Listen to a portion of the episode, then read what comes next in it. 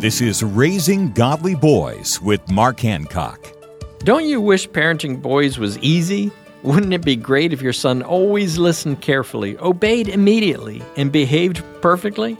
The truth is, that's rarely the case. When your son tests your patience for the hundredth time in a day, take a deep breath and remember our Savior's example. When the Pharisees tried to trick him, he responded calmly.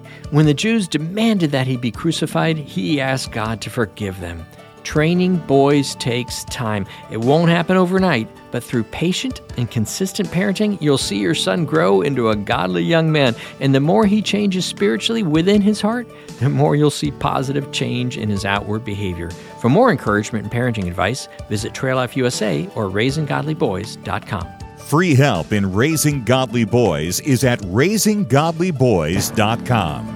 Raisinggodlyboys.com.